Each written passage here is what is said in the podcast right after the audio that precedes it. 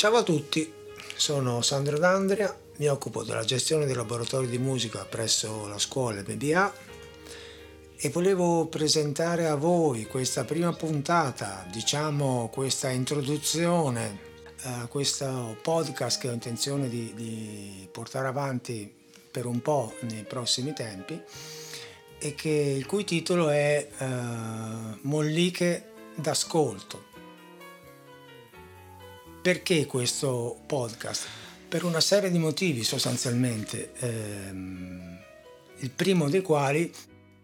e forse più importante, è che oggi come oggi nel nostro modo di vivere, nella nostra società, in realtà siamo subissati da un sacco di stimoli visivi e mm, molto spesso eh, l'orecchio, la parte dedicata all'ascolto di quello che sta intorno a noi,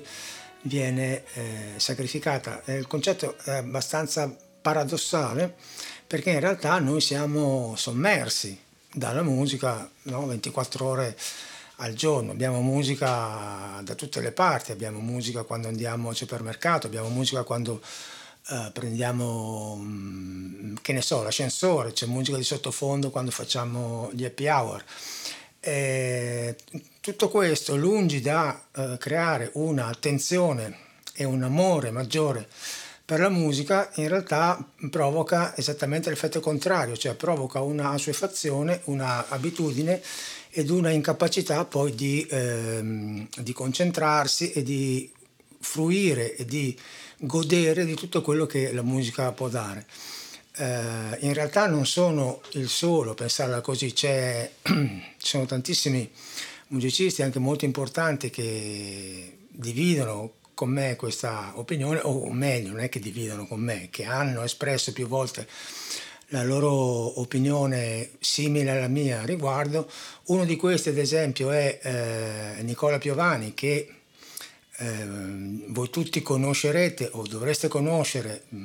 come musicista molto attivo nel campo delle colonne sonore di tantissimi film italiani di Nino Rota e di scusa di Nino Rota.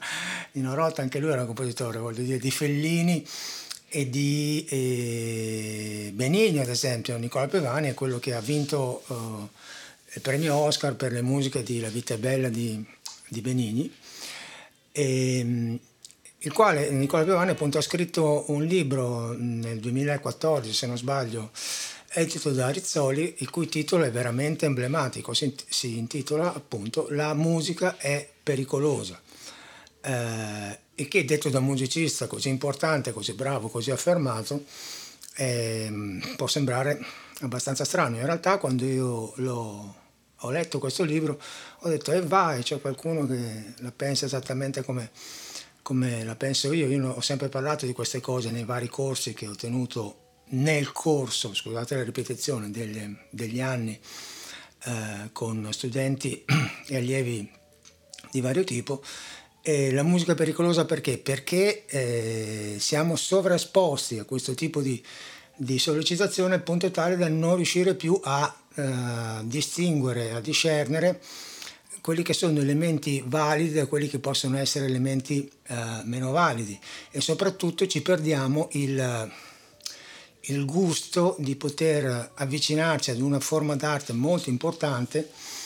e, e, la riduciamo spesso a pura fonte di, di, di, consumo e di divertimento molto superficiale, ignorando tutte le possibilità che in realtà la musica ci può dare di, di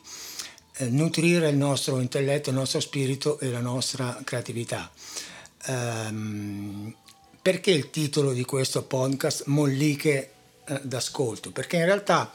lungi da me l'idea di dare un, un, uh, um, a voi un percorso esaustivo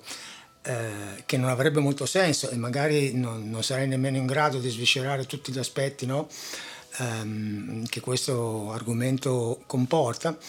eh, molliche perché voglio darvi degli spunti per un percorso che poi in realtà voi dovrete fare per conto vostro, perché quello che mi interessa di più in realtà è che voi riusciate a crearvi il vostro eh, modo di ascoltare, il vostro modo di fruire eh, la musica eh, senza farvi influenzare troppo da quelli che sono eh, i pareri, le mode del momento e senza cercare di, eh, senza fossilizzarvi soprattutto su un genere in particolare, perché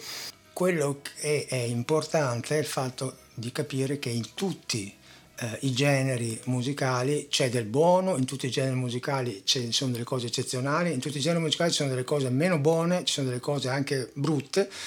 per cui non è detto che la musica classica sia tutta bella e la musica pop faccia tutto schifo, come non ha detto esattamente ovviamente il contrario, è un po' come succede in tutte le altre forme artistiche, cioè è chiaro che poi ognuno avrà i suoi, che ne so, pittori preferiti, uno potrà preferire Van Gogh, Caravaggio piuttosto che Kandinsky, piuttosto che Munch, piuttosto che Paul Klee, però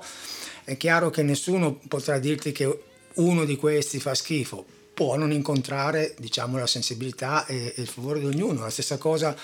si può dire per i grandi scrittori, per i grandi poeti, per i grandi danzatori, per i grandi eh, cantanti, per i grandi scultori. Cioè, eh, mh, le distinzioni in genere sono in generi diversi, sono qualcosa che viene in genere, ah, scusate il gioco di parole, fatto e d'uso e consumo commerciale. In realtà il bello lo troviamo eh, dappertutto, basta saperlo eh, cercare, basta soprattutto allenare la nostra sensibilità a, a coglierlo. Eh, come, come, procederemo in questo, in, in questo cammino? Semplicemente, si fa per dire semplicemente, affrontando brani musicali di, vari, di vario tipo, di vari generi, per cui nessuno escluso, e cercando di fornirvi un, um, un modo uh, di ascoltarli, dando ovviamente alcune eh, indicazioni, alcune diciamo così, nozioni per inquadrare più che altro no? il, il, contesto, l'autore, le caratteristiche del brano, per darvi modo di diventare quello che io eh, chiamo spesso e volentieri durante gli incontri con i ragazzi un ascoltatore attivo, cioè partecipe, che molto spesso è il contrario di quello che noi siamo oggi, cioè ascoltatori passivi che subiscono in, eh, in modo appunto acritico tutto quello che viene proposto. Solo così questi brani vi potranno uh, aprire nuovi, come si dice, orizzonti o come dicono gli inglesi quando dicono open your mind, vi potranno aprire le vostre menti. Detto questo, ho parlato anche troppo per una puntata uh, introduttiva, per cui vi lascio e vi do appuntamento al primo numero reale che verrà pubblicato quanto prima e nel frattempo ciao a tutti